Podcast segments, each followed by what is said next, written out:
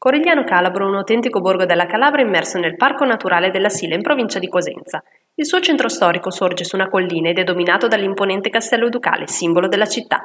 Il maniero risale all'undicesimo secolo e ancora oggi custodisce il suo fascino, un immenso patrimonio storico e artistico che racchiude oltre mille anni di storia, in cui da fortezza difensiva si è trasformato in residenza signorile. La struttura ha una forma quadrangolare con quattro torri cilindriche agli angoli, mentre gli interni sono davvero incantevoli e ricchi di statue, affreschi e vetrate colorate. La visita parte attraversando il ponte levatoio per poi catapultarsi in un mondo d'altri tempi. Tante le stanze e i cimeli da ammirare, ma ti consiglio di non perdere.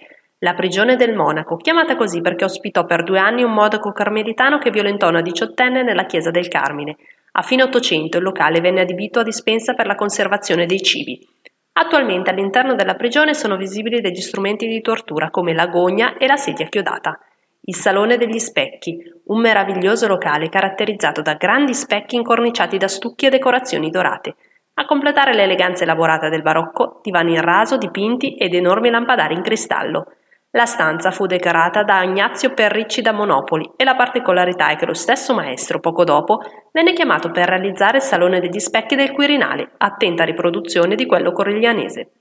La Torre Mastio, la prima torre di avvistamento costruita intorno agli anni 1000 dai Normanni.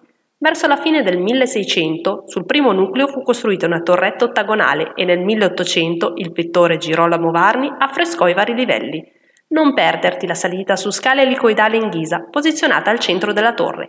Con i suoi 134 gradini permette una bella vista sulla città e sui territori circostanti.